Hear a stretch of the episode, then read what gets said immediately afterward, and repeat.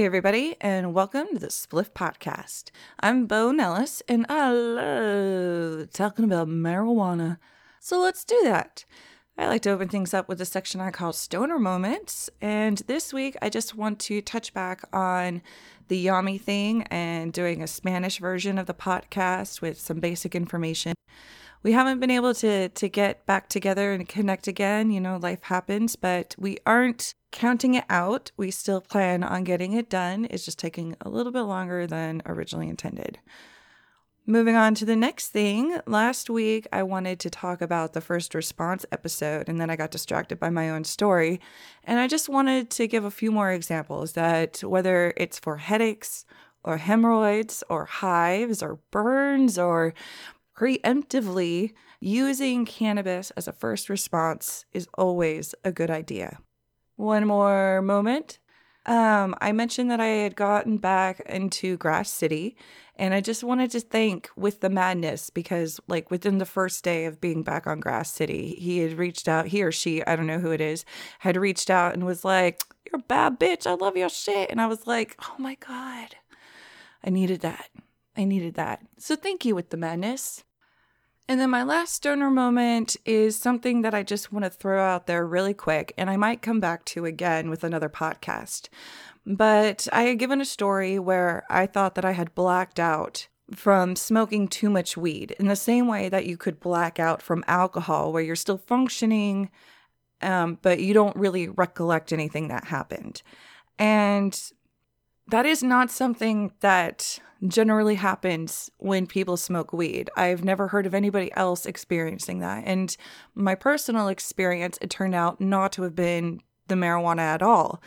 That doesn't mean that people can't pass out or faint when they smoke marijuana. And the people that are most likely to have this happen to them are people with very low blood pressure and also older people who are especially trying out concentrates for the first time. A, even if you are a regular toker and have been smoking joints your whole life pretty much since the 60s, when you go for that concentrate, it is a really big difference. And sometimes that creates such a drop in your blood pressure that some people faint. And that is called a green out like a blackout, but with marijuana. So the difference between blacking out on alcohol and greening out because of a bud is that with the bud, you're really just kind of fainting and you need uh, some time to recover, get your fluids, push it through. Whereas with alcohol, you are actually like turning off parts of your brain and you can carry on without really creating memories. And that part doesn't happen when you're getting high. So you can green out absolutely, even if you are totally used to smoking and just try and bump it up with that dab for the first time. Same rules apply. Start slowly. That means you hit it slowly. Uh, and and you don't have to hit it until you don't want to hit it until your lungs until you feel your lungs expand. You know what I mean? You want to hit it and then quit it. Just just give it a little a quick inhale and come back to it. One of the nice things about concentrates is that because it's so clean, it doesn't go stale like pot smoke would in a bong or anything like that. So you got more time to hit it. Do it slowly. All right, that wraps up our stoner moments for this week. We are going to get straight into the next part, which is about Lyme disease and parenting. Thanks to one of my stoner couch sessions. Uh, I had a friend stop by and we talked about her battle with Lyme disease and how her use of medical marijuana has affected it, and how her knowledge within the past couple of years has really expanded and has really helped her move away from big pharma and traditional Western medicine and really find a lot of success in utilizing cannabis. She also very openly and very honestly shares what it's like to be a parent who is a medical patient and to be a parent to children who need medical treatment. Now, just a couple of uh, quick things to, to say. One, I did have another friend stop by in the middle. So uh, it's one of the dangers of recording at home. Uh, you'll hear uh, a door knock and and uh, we take a break and then, but then we pick it right back up. So you don't have to worry about all that crazy stuff. That's what editing is for. Editing also helps a lot of our terrible mic technique, which is uh, basically non existent. And my engineering afterwards is a little rudimentary at best. But, uh, oh, especially too, because I've been having some sound driver difficulties. And so there's some, some weird like glitchy type stuff. Anyway, um, also my friend mentioned some names uh, that would be better not mentioned. So there's a couple quick edits in there too for that. But it's a hell of a lot better than a lot of other podcasts. So and still hella informative. So let's take it for what it is. Please let me introduce you to my friend Michelle, who recently quit smoking tobacco. You know, proudly because I don't smoke cigarettes anymore. yeah. I don't go through lighters as much. And I also though am not smoking, you know, we've talked the, the like the flout right now I'm more doing into the concent is a concentrate. Is yeah, that right? concentrates. Yeah, Okay. yeah. Dab. So yeah, Concentrates I'm dab. dabbing more. But I also yay me rolled my third joint ever this weekend. Yeah. That's Ever. ever. I've tried. I've failed. I've had everybody and their brother try to help me. It's been one of those things because I have smoked since I was eighth grade, and I just couldn't do it. I couldn't do it. I tried. I had a joint roller, so in that regard, the little machine thing with the two rollers, you know, the cheater thing, Uh-huh. I've done it with that. But to actually roll a joint, yeah. I've tried with the dollar bill. I've tried with Bonnie's bamboo thing. And now that I'm not smoking cigarettes, I was like, I want to like do that. I want to Mm. have that. And so I tried with her bamboo thing and I did it. Yeah. The bamboo is like a sushi roller, basically. Yes. Yeah. Yes. Nice. So that was my my happiness of like, oh my god. So I love it. Well, one, remind me to give you some of the filters that I use too, because they really help with the rolling. Okay. And then, because it and and it also helps with that wanting a cigarette. It feels like a cigarette. It looks more like a cigarette, and and it's easier that for other people to think that you're smoking a cigarette. Uh, gotcha. Um, but speaking of which, okay, so your third joint ever. How long have you been smoking? I smoked my first joint when I was in eighth grade in Lake Geneva, Wisconsin, visiting a friend on spring break with some older boys on a golf course Nice. that we snuck into was- after hours. There's boys that got me to smoke too. Yeah. I tried to roll a joint once many years later in college using notebook paper. That worked out not so well. oh my god. in the dorms. And so I rolled, and you know, I put the window open and I went to Oh light it, and it was the biggest, most ridiculous thing ever. And I was like, apparently I'm doing something wrong. Oh my god. I want to. My lungs hurt just thinking about that right now. Oh, my lungs hurt so bad. I wasted a lot of weed too. Oh my god.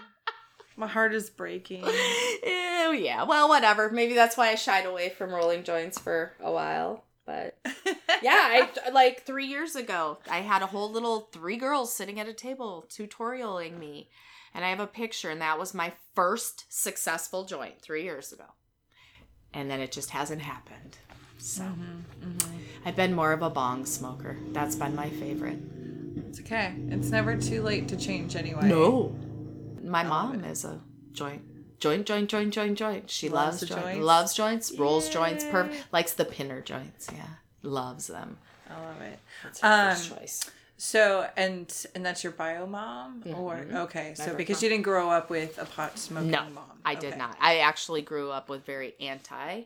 However, now that I have been very open with my mother, um, it's not that I wasn't open with my dad before he died, but we didn't have opportunity to have as much conversation at that point. I wasn't doing CBD or RSO for my Lyme disease when he was still alive, and so once I had switched over and really taken like my healing and treatment into my own hands and gotten rid of even my naturopath at that. Not that he disagreed with me, but there was no reason to drive up north and pay him a couple hundred dollars Yeah. when I was able to do what I needed to do without him even being part of it, you know. Right. So he was on board and actually had other patients contact me about what I was doing because he saw improvement in me. So in that regard, I do think that he knew I was going to kind of just fly away from it because Uh-huh. I was getting better. But yeah, so my dad wasn't alive still at that point, but my mother, who was anti, very like druggies, you know, marijuana's not good for you, blah blah blah, has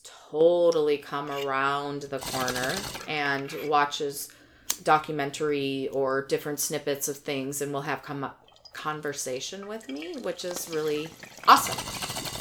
That Awesome, is awesome. Hell yeah. Fuck Hell yeah. yeah. And I'm not sure if it would have been that way had the RSO Lyme disease connection come in.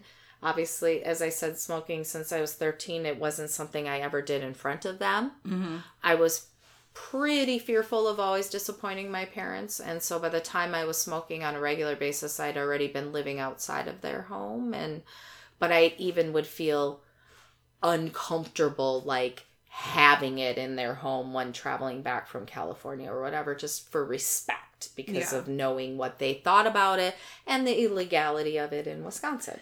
That's a big one too. That's for sure.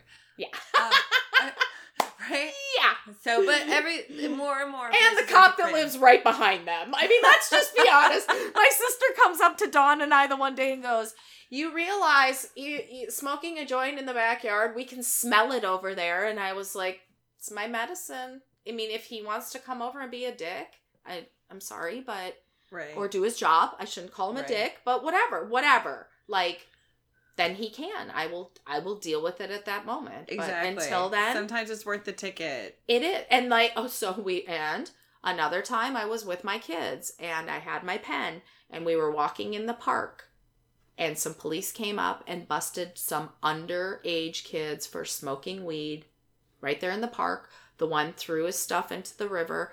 They were very upset and worried about it because Mhm. here's their mom walking with them with her vape pen that they know what it is and my kids are taught in school that it's still even in California not okay. Right. It's illegal.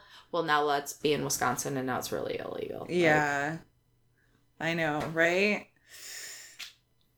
It is what it the is. vape pen, and that's but that's one of the nice things about the vape pens Thank is you. how easily they assimilate in certain places. Because even now, e nail or not the e nails, but the e cigs are uh are illegal in a lot of places, are prohibited wherever smoking's prohibited.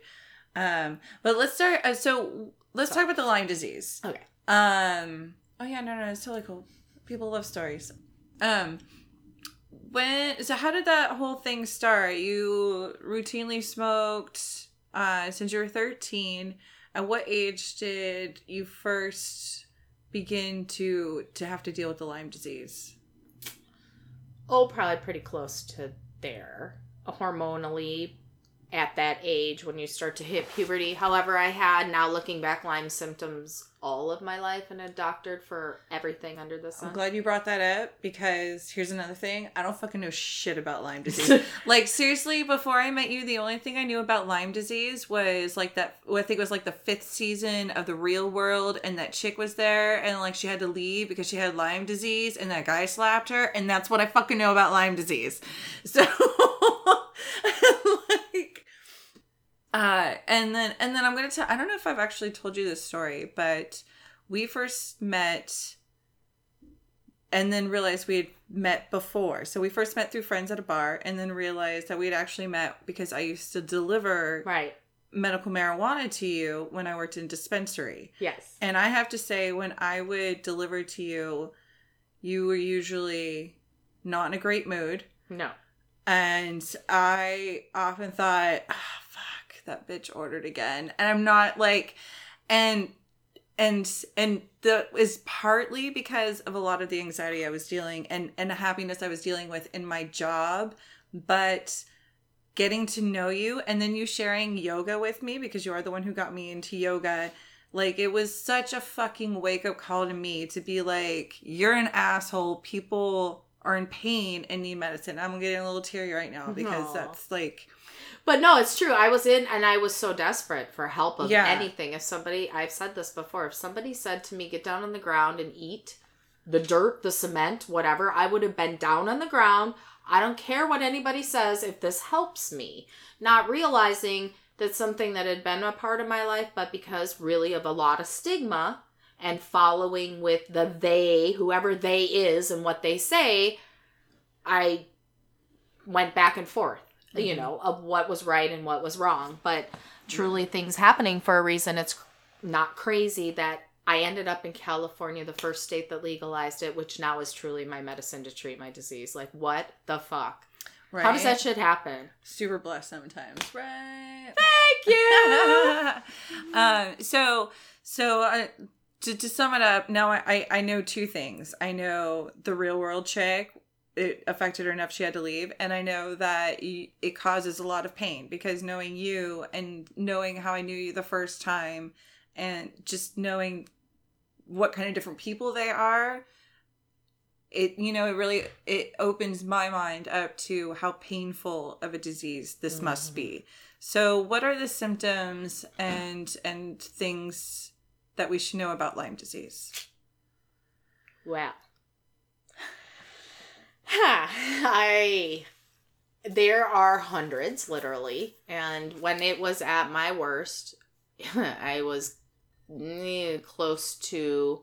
I have a list in my phone of maybe 60 symptoms daily that I was dealing with, and a few off the top of my head that I can tell you now, which is so you know you're feeling better with a disease, an illness like this, it's autoimmune, when you have more days that you're not having symptoms than you are, and so therefore you tend to forget because it's human nature of what exactly was going on because you're feeling better. Yeah. So, with that being said, I had one of the biggest was I had very neurological my neur my neurological system was on fire, inflamed, so it felt like I was literally being burned alive. My entire skin, my palms, my arms, my legs, my feet, my whole body felt like it was on fire 24/7, just inflamed, burning. And specifically at times it would feel like somebody was literally driving hot stakes into my hands which then was radiating and causing like flames in my whole body. Damn.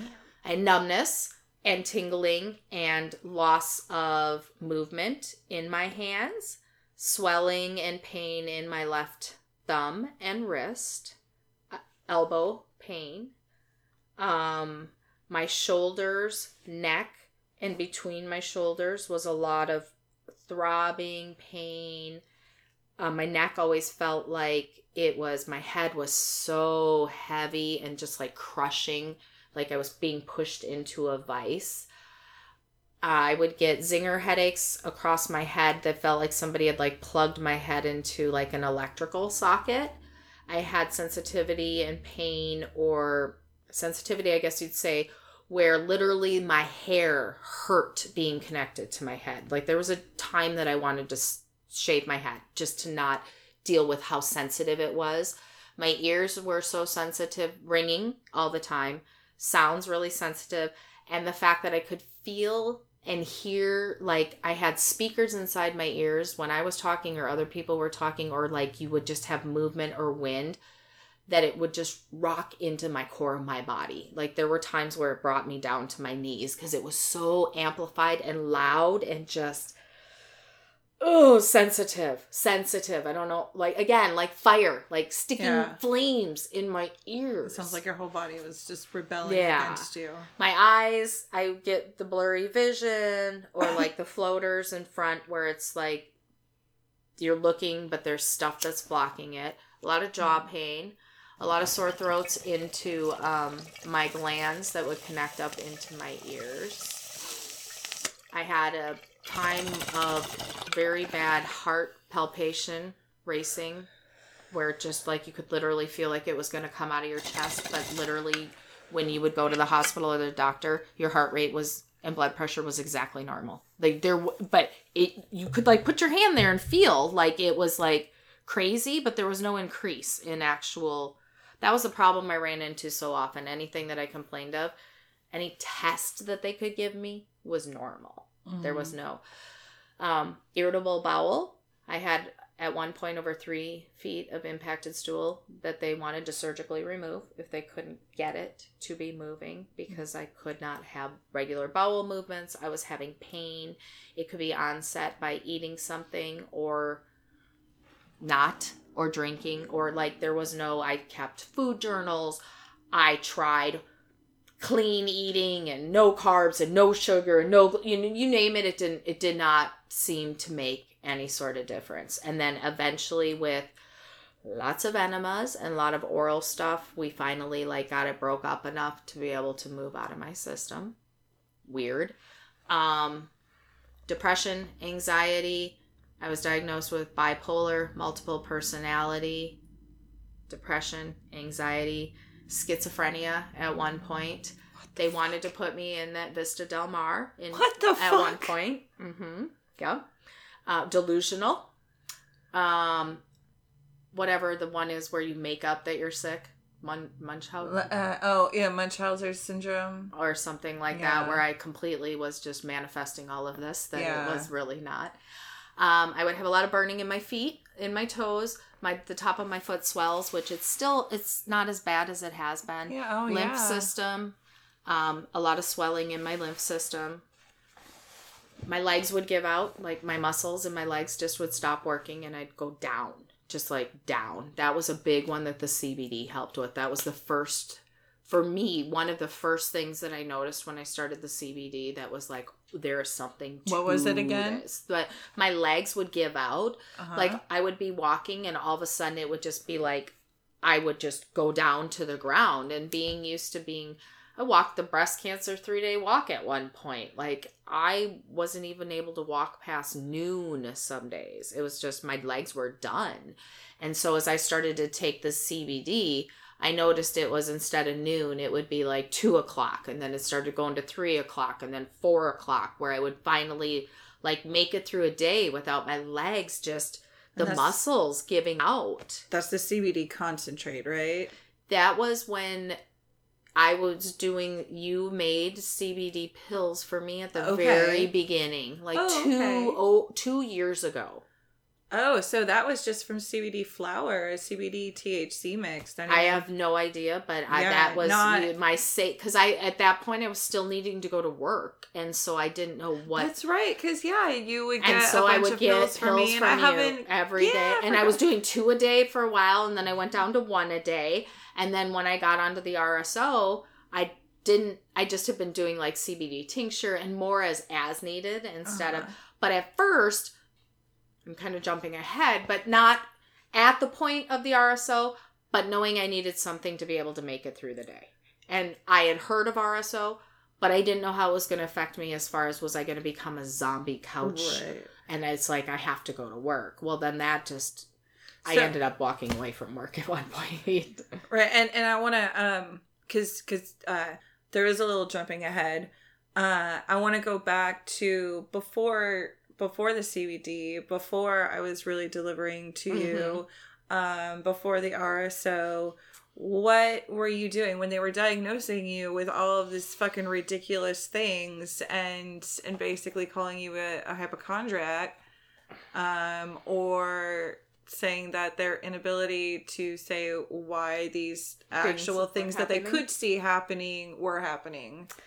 Um, I got a lot of drugs thrown at me, big pharm prescriptions, which I continued to reject because I believe I have an addictive personality. When I go for things, I go hard, I go big, and I don't need to have muscle relaxers and pain pills that then just increased. Mm-hmm. And then I mm-hmm. came out on the other side with an addiction to something that I wasn't going to be able to get rid of. And mm-hmm. so that scared the hell out of me. So I would not fill that.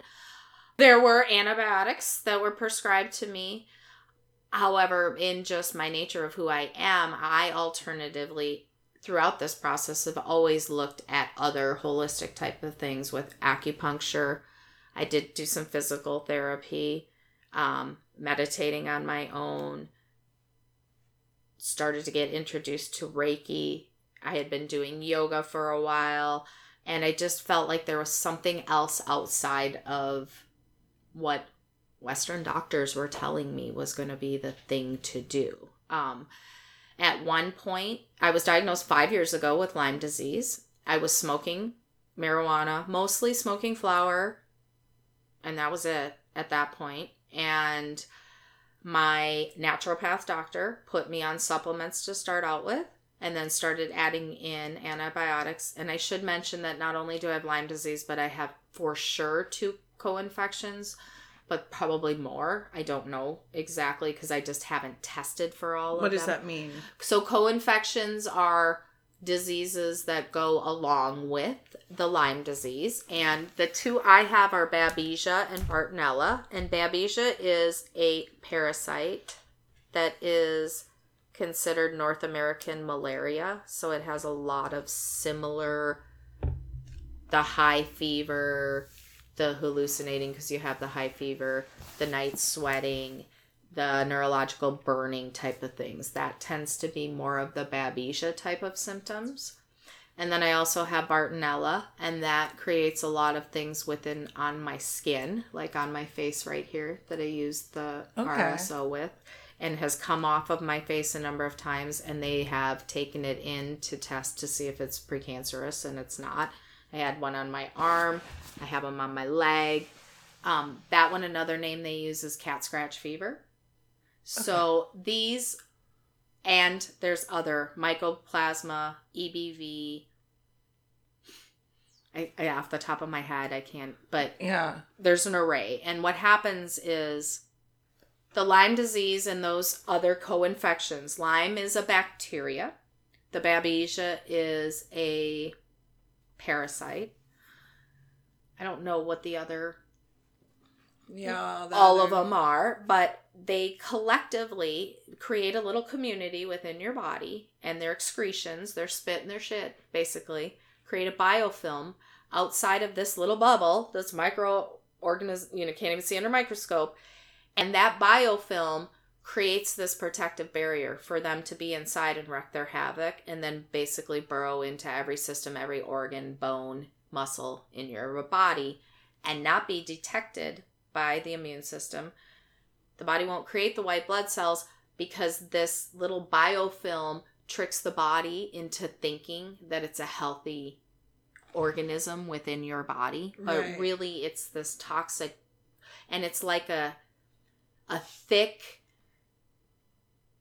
I don't know thing that you have to literally break down to then get into the bacteria and the parasites to kill. So Right. there's a big huge layer of to get in and actually Yeah. kill the disease. Yeah, bacteria and parasites in order to sustain their life, they can they can build these hard shells around themselves and I forget what they're called, uh, but the yeah, they uh they definitely have that ability. So it was been going I was born with Lyme disease and it's just been going on forever.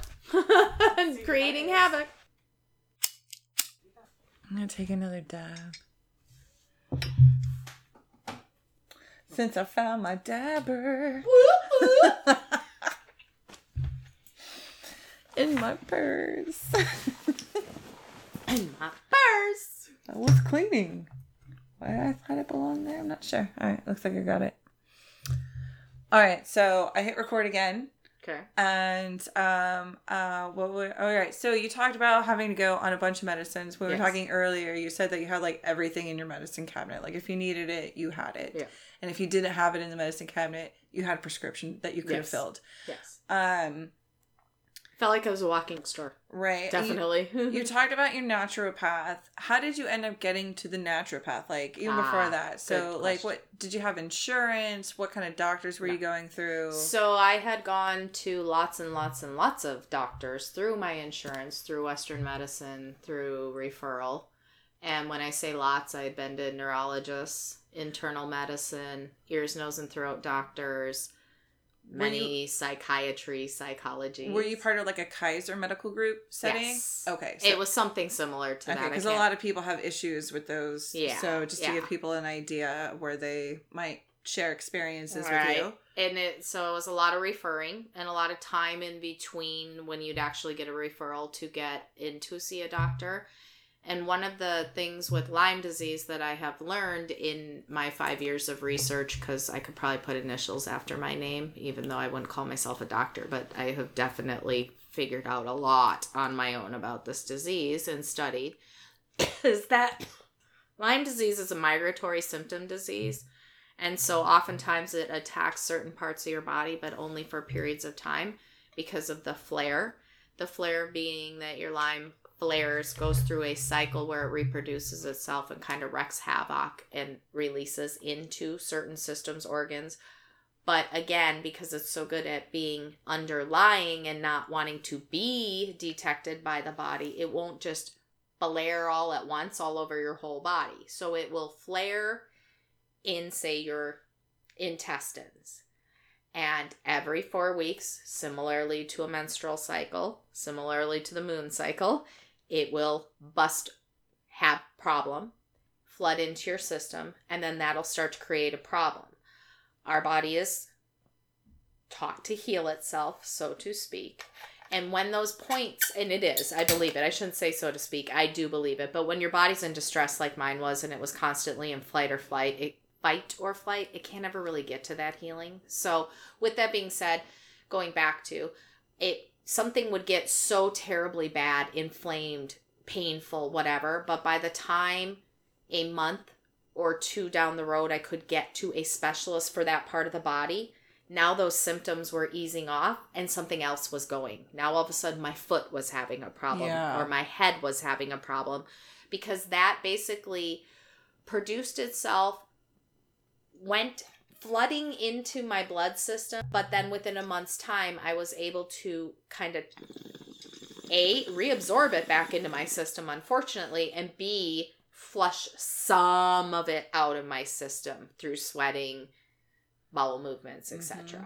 But unfortunately, when you release those toxins, a lot of them do get right back in and absorbed by your system and then just create more problems. So, with that being said, I had been doctoring with many specialists, so to speak, who all of which by the time I would see them, there didn't seem to be tests would show that there was anything wrong.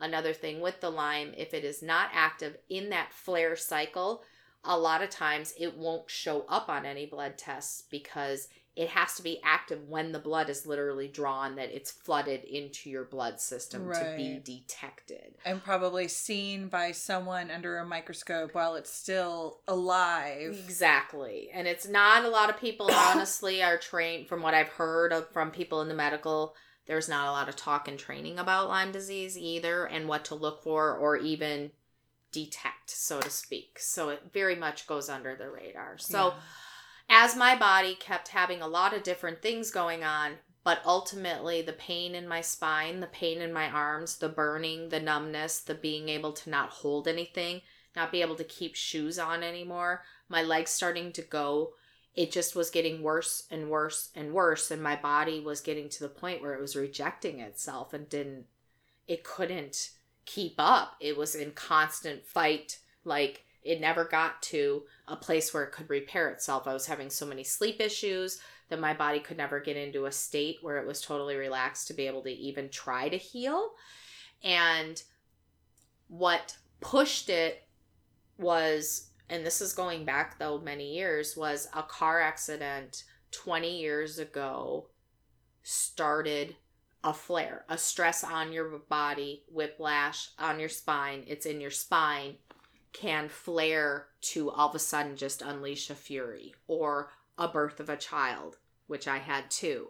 So these things like increased the stress in my body, that energy makeup in my body, which then pushed it to extremes where my body was never even able to fight it was just constantly now starting to flood my system where the hand and the leg and the stomach and the head.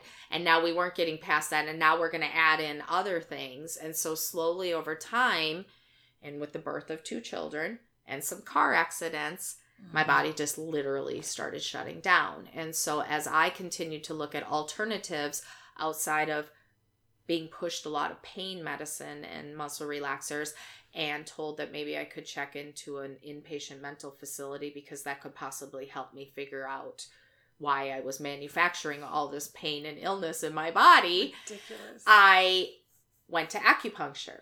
And I had gone to acupuncture in the past. Um, but of course, acupuncture is not something that's readily available on your insurance or whatever. So at the time, I'm also spending thousands of dollars out of my pocket to try to alternatively figure. I did not neurofeedback. I did acupuncture. I did.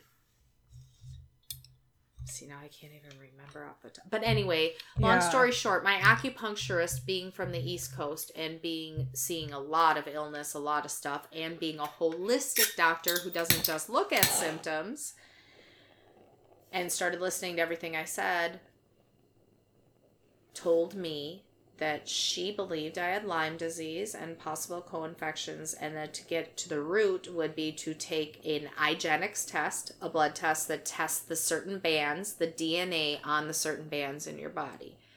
And I said, well, I had had two Lyme tests that came back negative already, and she's like, but if your body is not flaring in the mo- those blood tests won't show up. This specifically goes to those bands on the DNA under the microscope, looks at the blood for these specific bacteria microorganisms. Da da da da da. However, it costs six hundred some dollars or whatever out of pocket, and I was like, well. What at this point? I need an answer. What the fuck, you know? So I did it, and Here. it came back a month later, and it was all over, all over my bands. I'm in like a lot of positives, like fives and sixes across the bands. And so she said, You need to go see a Lyme literate doctor. An LLD is what they call them. LLMD. LLD. L L Lyme literate medical doctor. So M- LLMD. LMD. Thank you. I was like, I know Yeah, LLMD. That makes sense. And so that's how you ended up at the naturopath. And she said the nearest one I know of is up towards San Luis Obispo. It's about a two hour drive, but I, he's had a lot of success. And he's studied under some very successful doctors from the East Coast. This is where Lyme disease has originated from. And I think that, you know, you would, from what you told me, and that not going Western, whatever, you, I just, you're going to need to go see him. And so I went to see him, and he started me on the supplements first, and then he started to add in antibiotics. But then when he added in the antibiotics, he added in more supplements to flush out my system. So mm-hmm. at one point, I was up to 126 different doses of supplements and antibiotics over the course of 24 hours So every day. I had a spreadsheet Jesus. and alarm set.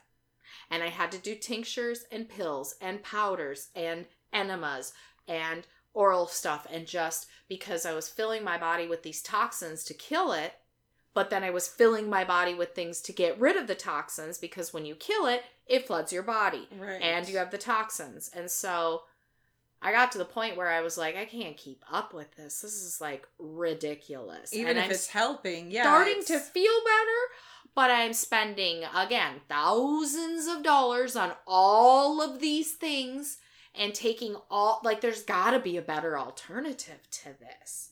And there are for Lyme disease UV um IVs and yeah. there's Oh. yeah, there's um hyperbaric chamber, there's Oh. ozone therapy, there's bee stinging therapy. I mean, there's a lot of alternatives out there. I being that I have smoked marijuana for a long time and am active in somewhat, I thought, but boy, I've learned a lot in these last few years, but cannabis culture and and introduced to things I don't remember specifically where I came across the Rick Simpson oil, but I started taking some CBD with you in the time of doing the antibiotic. Well, I let me back up. 5 years ago, and then I went off all the antibiotics after 2 years. Stayed with supplementing. Had still been smoking marijuana, but slowly my body just kept going back Right. to So I kind of want to go back to that. Throughout this whole thing, you're just smoking weed. How often were you smoking weed? Um, well, when I was working in a setting that I couldn't smoke all the time, I would smoke before I went to work and after I went to work until I went to bed. Um, I would oftentimes try to come home on my break and smoke because it would give me relief. It would feel Yeah, like no, it would so give me You smoked regularly. yeah, Okay. but when I was able to then get away from having that quote unquote nine to five job, then Uh-huh. it was just regularly whenever knowing that it didn't matter. As that I didn't have somebody who was I was necessarily having to be accountable for that would Mhm. frown upon because of stigma attached to marijuana.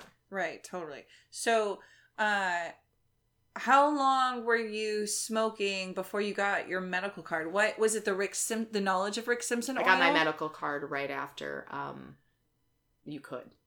I got my card right away because as a matter of fact, while in my course of smoking and being in the capacity of a job teaching children, I had someone make an anonymous complaint that they said I smoked marijuana and my advisor called me the night before and said I want you to know the director's going to come in tomorrow and have a talk with you that there's been an anonymous complaint about you smoking marijuana. I smoke marijuana and I don't really have anything against it. And I think it's totally fine and whatever, but there are policies and procedures that we have to follow.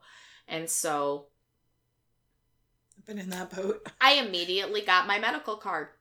By Yeah. the time I actually had to go in, this was in 1998, So yeah, like two years after 97, 98. yeah, after Prop two fifteen. I but I think it was like on Tuesday night she called me. Wednesday my director came in to talk to me. She told me I could finish out that day of work, but that they had a sub for me on Thursday and Friday already, and then I had an appointment on Friday with like human resource people whatever. In that meantime, I contacted a lawyer, got my medical card, got my shit in order, walked into the meeting. They said we had an anonymous complaint that you smoke marijuana.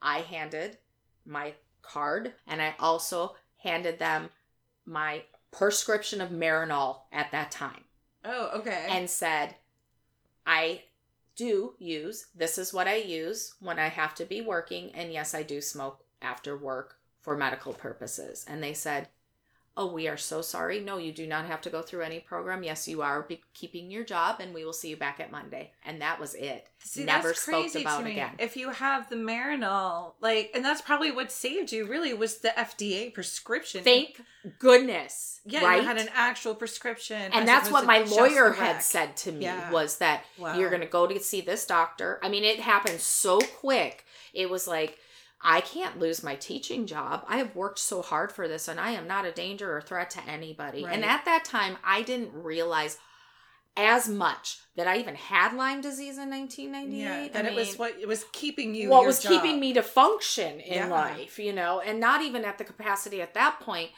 Ironically, right after that, that car accident happened and my health just started going down, down, down, down, down, down, down. I was off of work. I was smoking more, which was helping me to be able to function, but I also was having every doctor in person tell me that I was freaking crazy and manufacturing this shit in my life. All right, so Yeah. wow, I didn't realize you had your card for so long. I've had my card since 98. Or when I, I think it's 98. Yeah. Okay, so how long has it been that you've been using the RSO? Like, tell us about that journey. Ah, okay. So then five years ago, I was diagnosed with Lyme disease. I did the two years of antibiotics, 126 dose crap. Then he weaned me off of the antibiotics and had me just doing the supplements in hopes that that would keep it in under control. Mhm. And so it's like cancer, you go into a remission with no guarantees, stress or whatever could pop it up. Well, I started to notice within months that it wasn't it it just wasn't like my foot was swelling. I was starting to get the numbing back. And at the time I was teaching again and so coming into summer, I was like, well, at least I'll have summer. I won't be working. Maybe the working's causing it because I'm Mhm. on my feet a little bit more, blah blah blah. And over the summer, it just I it continued to not and I noticed like I was on a camping trip and I spent half the day in the tent and I was just off. I was feeling off. I just kept feeling off and I'd said to some friends, I'm not feeling better. I think I need to go back and see my naturopath, but I don't want to go on antibiotics and I'm not sure what to do. Mhm. Then my dad died And when I flew back to Wisconsin, on top of the stress of my dad dying and the traveling, put me over to the edge where I was back in bed and I was desperate. And so I went to see my naturopath and he immediately put me on the antibiotics again mm. with the supplements. So I came to you and said I don't I don't know what else to do, but I know I have to do something. But at least I know that he can get me to functioning with the antibiotics, but I need to figure out the alternative. And so that's when I started getting those CBD pills that you were making for me. And then on my own looking into not that you weren't helpful and our other Oh, yeah, friend no, Sue, but- but Yeah. looking into soothing Sue's.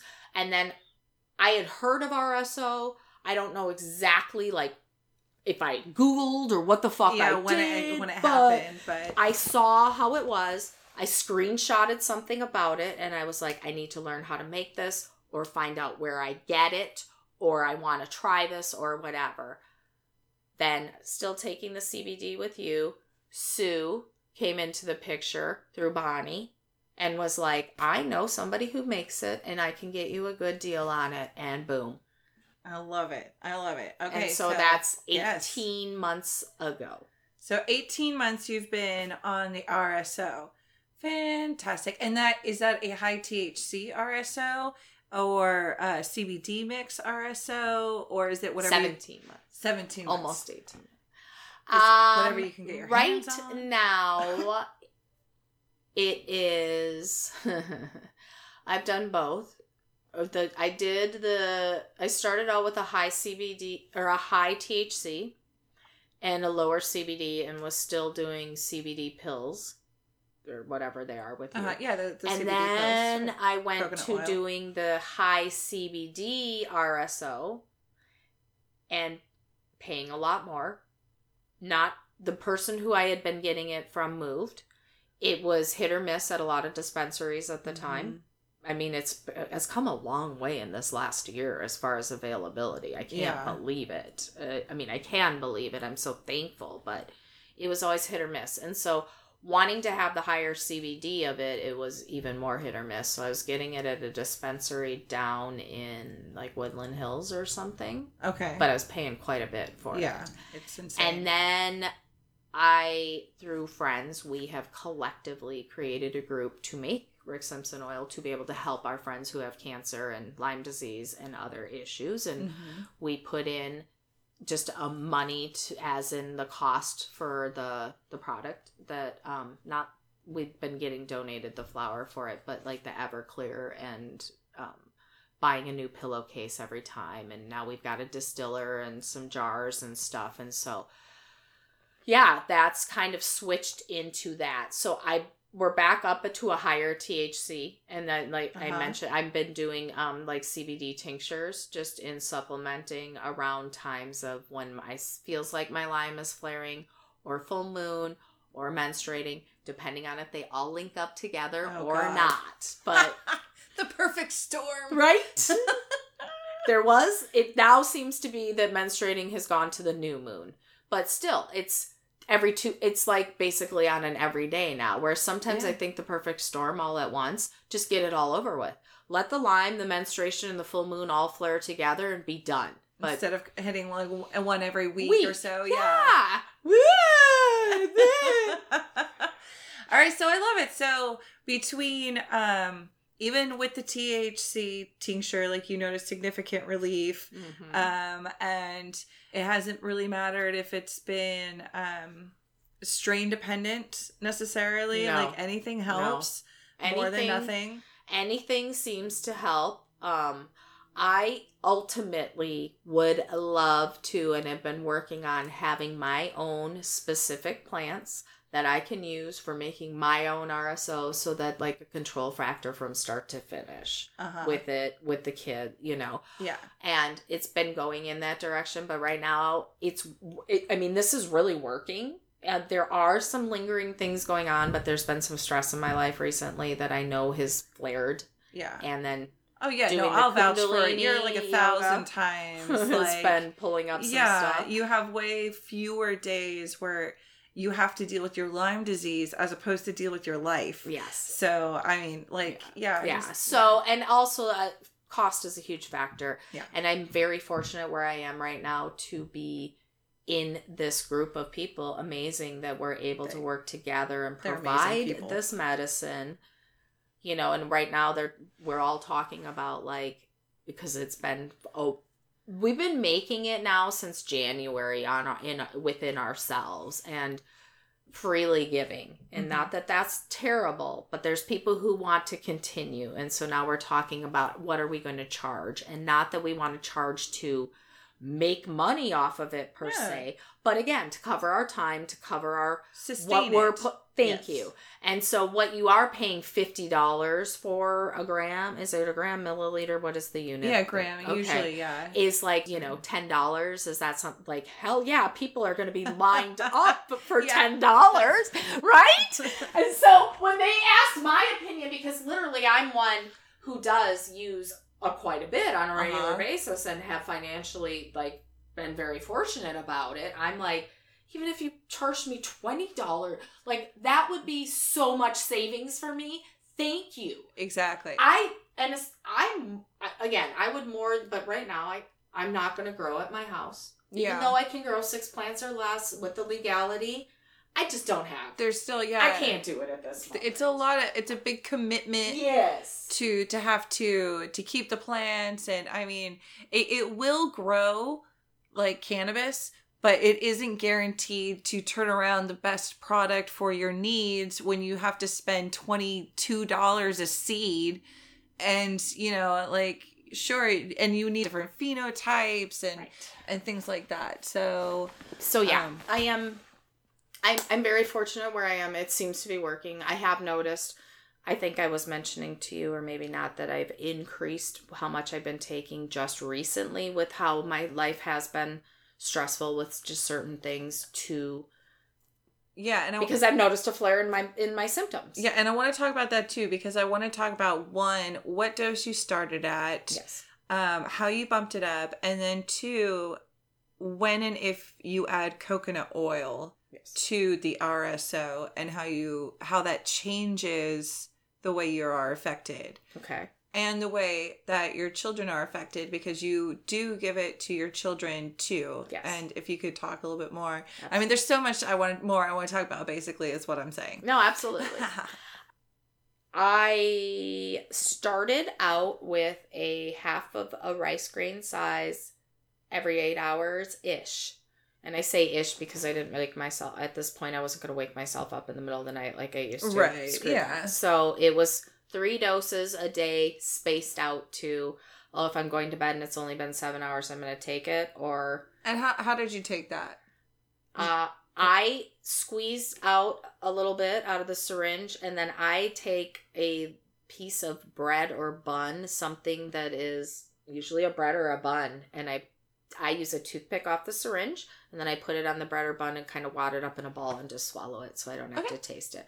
I have done it in other ways that if I don't have a bread or a bun and I'm out or traveling and I don't like the residual taste that it can leave in my mouth if I can't completely coat it in something, swallow it, and have it be digested all the way down. Absolutely. No, I, I'm I'm with you. I don't care for the taste of cannabis most times. Um so so that's how you started. I did. And, then how- I increased after a few days, noticing that really I was not knocked out by it or really super sleepy or high or Mhm. just um I was Affected. Yeah, I it was like I gave it the weekend and then I started to bump it up and I was up to like a rice grain 3 times a day.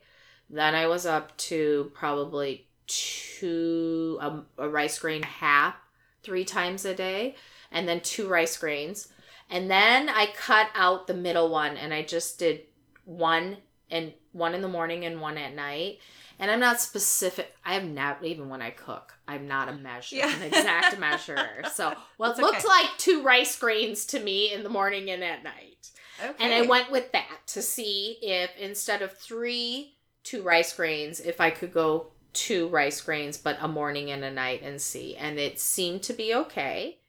And so I stick stuck with that for a long time. And then I was like, well, what if I take away the morning and just double it up at night. And maybe because I'm doubling it up, I'll also get better sleep Mm-hmm. because I'll have, instead of having less and like functioning during the day, I'll just slap that together.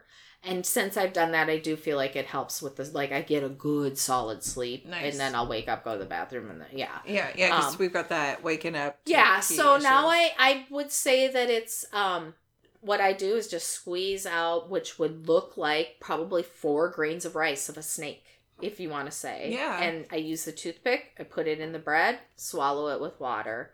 Um, but again, I'm not exact. I just Yeah. feel like I've squeezed out a little more in these last few months with things Okay, that cool. have been going on, Um, how, and because I have a lot more accessible to me at a lower cost.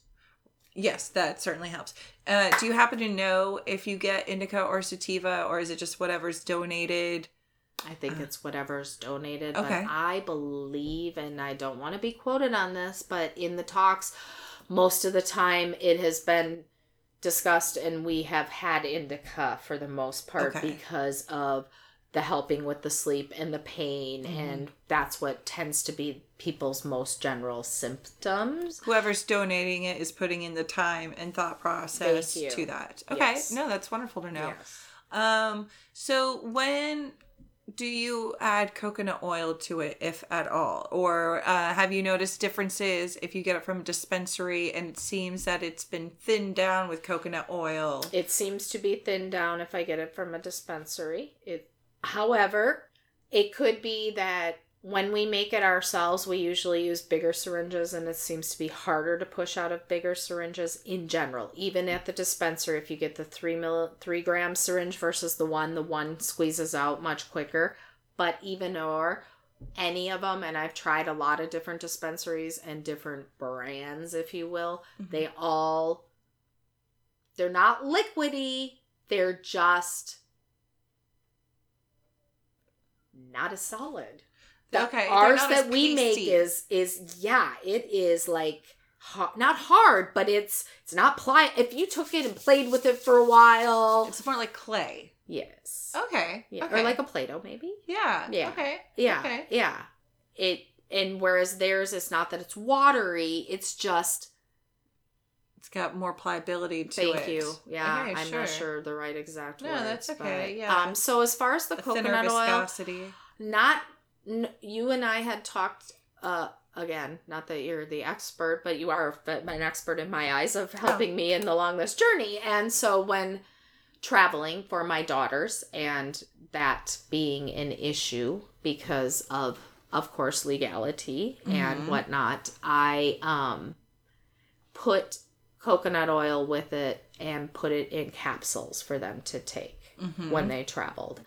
That has really been the only time that we've done it with coconut oil. I take my syringes when I'm done and I put them coconut oil through them and then I use that on these spots on my skin, Okay. on my on, on my wonderful On your forehead. Yes. Yes, and um, my mouth, in my gums, on my ear. If my ear sensitivity, I'll put it on my ear and rub it, um, like on my thumb pain. Okay. So that's kind of where that's about mostly topically, not Okay. not as much internally. But again, it is nice to have the convenience of with specifically my daughters to be able to travel with and not because when we are together or when they're with their dad, we're the ones who are dosing it out for them through Okay. the syringe. I haven't gotten to that point. Not that I wouldn't trust her. I just I think I would rather even though I don't measure as correctly, I feel like my eye is a little better. And Mm-hmm. whatever I'm doing right now has been working because for a while she's my oldest specifically had been complaining a little bit about feeling dizzy or like she's falling sometimes at night. And we haven't had she hasn't said that at all. I'm so thankful. She had complained prior to you know a lot about like pain in her ankle and stuff. Hasn't been ha- like Mhm. doing well. Now she did start menstruating this last week first time ever. Oh, so we will see how the lyme disease affects. Right. do we need to start to increase the dose or will it not because she's had nine months prior to having her first menstruation and hormones really affect lyme disease? And because we've gotten under and her body hasn't been in flight or fight and her body can be healing she Mhm. may be able to breeze through this a lot better than i did Yeah. that's when mine just exploded and went out of control Does she take the CBD too? she is more inclined to now Okay. than she has been in the past when she started with the men- menstruating i said you you know Yeah. Would you like to take some soothing Sue's? Would you like to take some CBD tincture? Would you like some Tylenol? She didn't take Tylenol. She did take the CBD, but I think only like that within that first day when she was cramping a lot. Okay, I think yeah. that was it. So yeah, far. well, I mean, if but I think okay, hello, helped- first one out of I've had it for thirty years. Let's see what Yeah. happens over these next months, right? I feel for the girl. I love it. I love it. So, but um, okay, so that's wonderful. Uh, you know, the the oil can help um increase its bioavailability. So that's kind of what I wanted to talk about. Um, you know, maybe that increase in bioavailability is what she really needed for her body to process it a little bit better. And then as she menstruates and uh, you know, her ovaries start to play with it a little bit more, that having CBD a little bit more regularly could help keep her more balanced for sure. yeah. Um, and then you were saying that your other daughter like goes for the soothing Sue's baths. Yes. Uh, and the and the topically like putting it on her skin. Both of them are hesitant about ingesting the soothing Sue's. That It's all about taste. They just neither want and they and myself going through Lyme treatment with all the crap we had to take and all the liquids and the powders. I get that they don't like taste. Totally. You know, but trying to slowly as they are what's it, experiencing and and having good results on the other side with what it's doing for them i think the taste thing will be a little more accepting and Right. ways of even like at this point when i try to even disguise the taste it's just a whole i'm not doing it i'm not doing it whereas my oldest with the you know using the bread you can't taste anything right. but adding like the tincture into a juice or something it it so brings them back to 2 years of having to I don't want to say force but many times a day drink stuff that tasted like ugh. Yeah, like anything to help them feel better and and yeah, I could see how if you don't have to go to it, you won't and how it has this like broccoli syndrome type effect as a kid and maybe they'll grow out of it if that's really the case.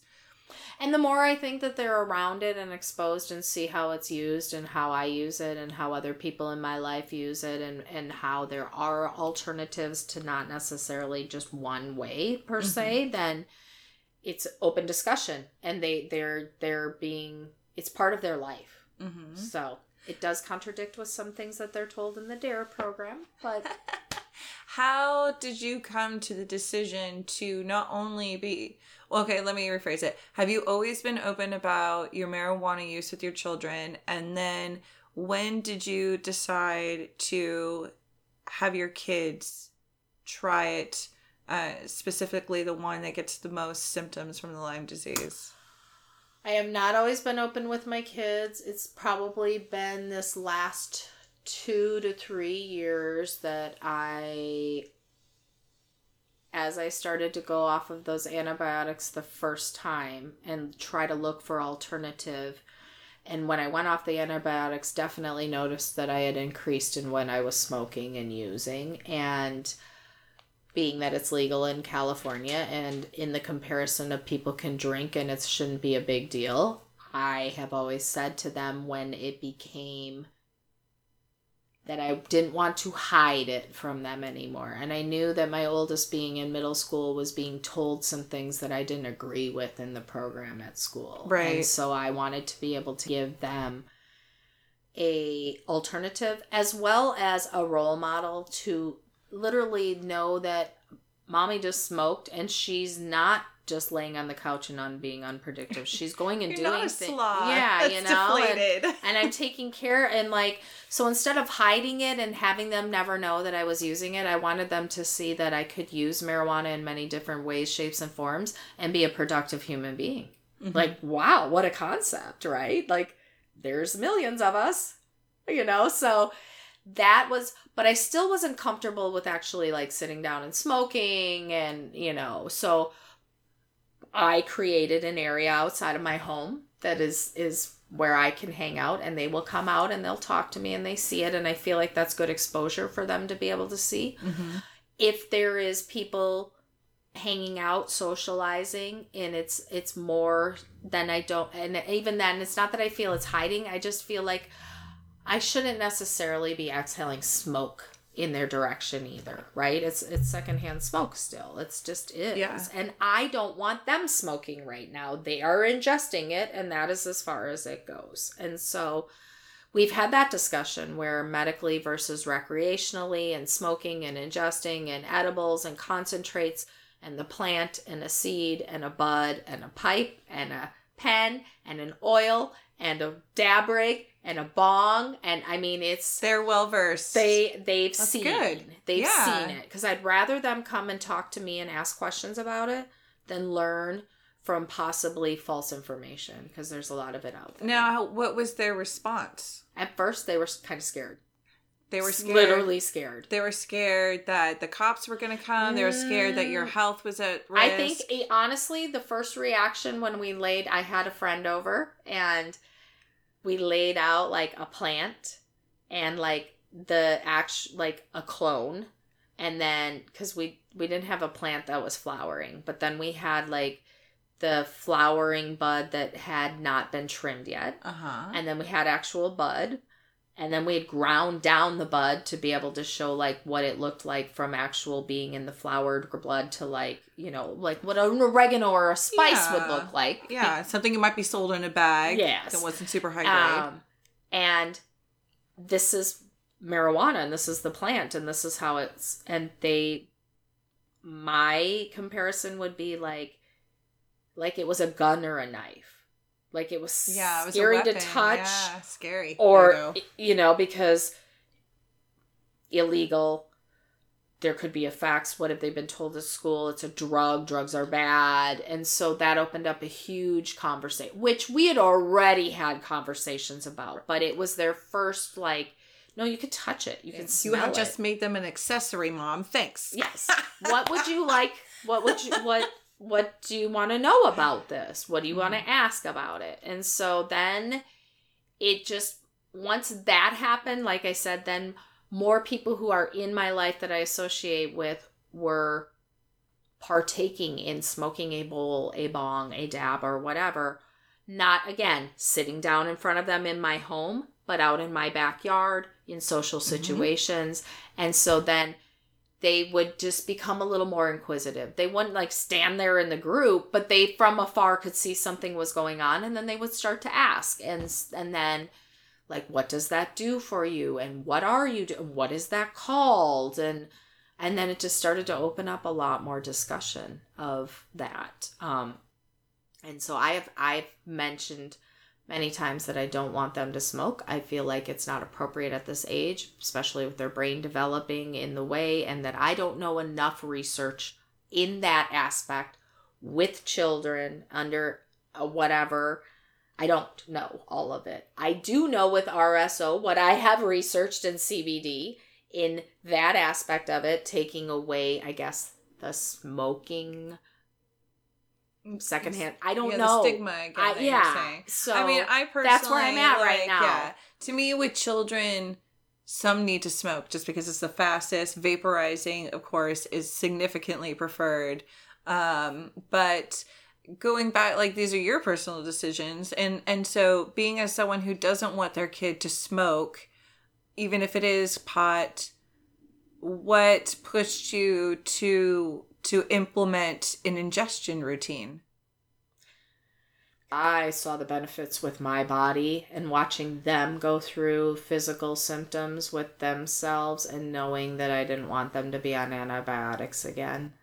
Yeah. Um, when s- mostly my oldest daughter was complaining a lot, knowing that she was pre puberty, if that's the right word, Yeah. and hormones were starting to change and more physical stuff was happening and more days of it in a row happening and being reminiscent of the time when she was having five six days in a row of high fevers and bedridden mm-hmm. i was like Missing we can't school go back there yeah. yeah and so what do we need to do? And so then i started looking into what kids had been using with it. And i was like well damn look at all this great research of you know stopping seizures and this and Right, yeah, the and Charlotte's cancer and all and- sorts of things. And i thought can't hurt to try it.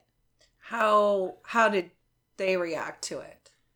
my oldest was very at first hesitant. Again i think because of stigma wrapped around it. And yet i don't think she was at the point of desperate for relief but she definitely wanted something to help her and she knew that i wasn't doing antibiotics and i had been already you know introduced them to the soothing Sue's, which they had taken baths in and topically put on, like if his knee or ankle joints put on. But I kept trying to say, if you internally and uh, you know like Yeah, metabolize yeah, it and it's gonna it's gonna make it such a difference. Like You have to attack it from the inside the same way antibiotics would. yeah, and so if we in a whole new way. yeah, if we can get to that direction, and so I can't remember specifically what the conversation or what, but when I was given my first syringe of donated through my group of friends when we started making, I looked at her and I was like, I want you to try this. Let's just give it a month and see if it works for you. Like, look at how much it's helped your mom. You've noticed that I'm I am in less pain and you know doing well and it's a way that you're not going to taste it. We've tried the way that it's going to taste with like the soothing Sue's or whatever. So Mhm. just trust that maybe this will help. And at first she was like, I don't want, and now it's just, hey, come take your medicine. No problem. She just comes in, grabs it, and it's, and she's, must be feeling better because she's not complaining a about symptoms and not complaining about taking it so it's working and even like we'll say mom we need more of it at dad's or i'm going to be going how are we going to have like she doesn't want to not have it however she did in august for that week at camp took a break from it and i can't say that she noticed a noticeable difference except first of all you're at camp. You're eating differently, you're sleeping differently, Yeah. you're doing just different things. Um more so noticed when she came back, whether it was let down from camp, getting back to routine, but noticed starting it back again, she got a little bit of the dizzy off feeling, but it didn't last nearly as long. It just was like, oh, but her her body seemed to just remember and just go right back She re-regulated pretty quickly. so now I don't know what'll happen now with being hormonal, starting her period. This is a whole new ball game for her to be Mhm. in. So I don't even know if being without it for a week. it should be an option. Exactly. Yeah. Exactly. And yet, again, from a legal standpoint, when they are not under our care and they're with counselors or traveling across state lines or etc., that gets very sticky. Is Yeah. How do you, you know, with having family when we travel, I can always ship it back there if I'm not going with, no big deal. Or because we're still taking them to the airport, I go through security, then I give it to them in their backpack. They've gone through security. Now we're at no problem Yeah. at that point. But And again, it's still you have to find a, a, a doctor willing to work with children with cannabis too. Like you know, that's another alternative, expensive option that Yes. can be hard to find. yes. but I just recently with their pediatrician had talk of conversation and um has she has some concern. She is not discrediting me, but has concern yeah, about she's not supporting you either. No, It no, no, no. And in her research, what she found versus what my research, and when I tried to share my research, she was not necessarily receptive to reading it, taking it, a look at it, because what she found in research seemed to form her opinion. Granted, this is the same pediatrician who knows nothing about Lyme disease, and I have educated more than anything and had followed their protocol could have had some serious consequences with my children. So, mm. but when you whole another topic are in California and have to have vaccines to go to school and physicals and stuff, you have to go to certain MDs to get signatures because that's just the way it works. Right. And I could see that where some vaccines might be a, a legitimate reason to take the chance with the health risk of your children with Lyme disease and how the additives and just the, the antibodies that are in there, period, could trigger an autoimmune disease. Uh, there are a shit ton that are kind of forced upon children that aren't as really required. But on that controversial note, we're right? gonna let it go. Yeah, we should. But yeah, thank you so much, Michelle, for showing up. I love welcome. you. I love you. And uh, I think that you are going to help not just a lot of people with Lyme disease right now, but specifically a lot of parents um, by bringing your perspectives. So thank you. You're Love welcome. You. Hey, I'm back. I hope you enjoyed that. I hope you found it really useful, especially if you are dealing with chronic pain, chronic disease, or specifically Lyme disease. Also, if you are a parent, I hope that you got a lot of good use out of what it might mean to be a medical patient yourself around children. And also, if you have a child who might benefit from medical marijuana. And since they have an endocannabinoid system, children can certainly benefit from medical marijuana, especially those who might have health issues very young in life.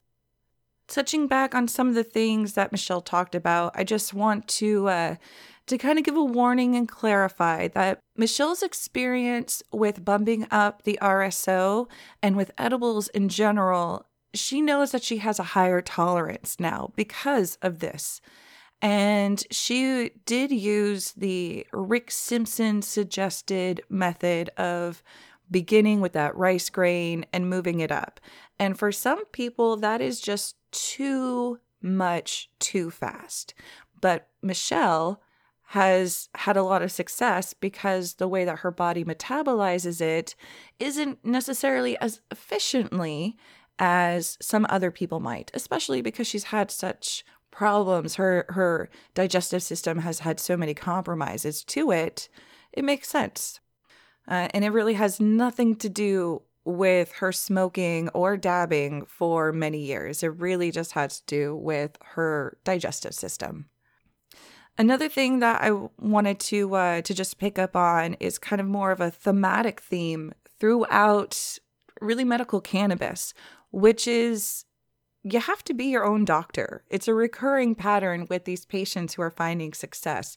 You have to be your own doctor. You really have to to take an energetic approach to your personal health and a mindful approach you know, to, to really tap in and see what your body's doing and how it's feeling and what's going on with it. And if you are a doctor or go to your doctor, making sure that they also are taking an interest in you as the patient and your perspective. The patient perspective really can be the key to unlocking the problems and finding success. So don't be afraid to really believe what your body is telling you. Take care of yourself. Another thing is that when you use cannabis, it is a spiritual medicine, so you may find some things coming up that you don't want to deal with, even if you're fighting other things specifically. And uh, that's that's part of it. You can't heal the body without healing the mind, and you can't heal the mind without including the body. They are together in this, so remember that. Normally, I have a safety meeting, but we're a little long this week, so I'm going to save it for next week. And uh, yeah, I guess we'll see you then, guys. Thanks for spliffing it. Don't forget to find me on the social medias on the spliffpotcast.com. Um, that is the Spliff Potcast. That's all T's, no D's in there. And uh, Spliff is with two F's. Two F's is in Foxtrot. All right, you guys, for real now. Thanks for spliffing it. Ciao for now. Oh, and have a beautiful fucking day.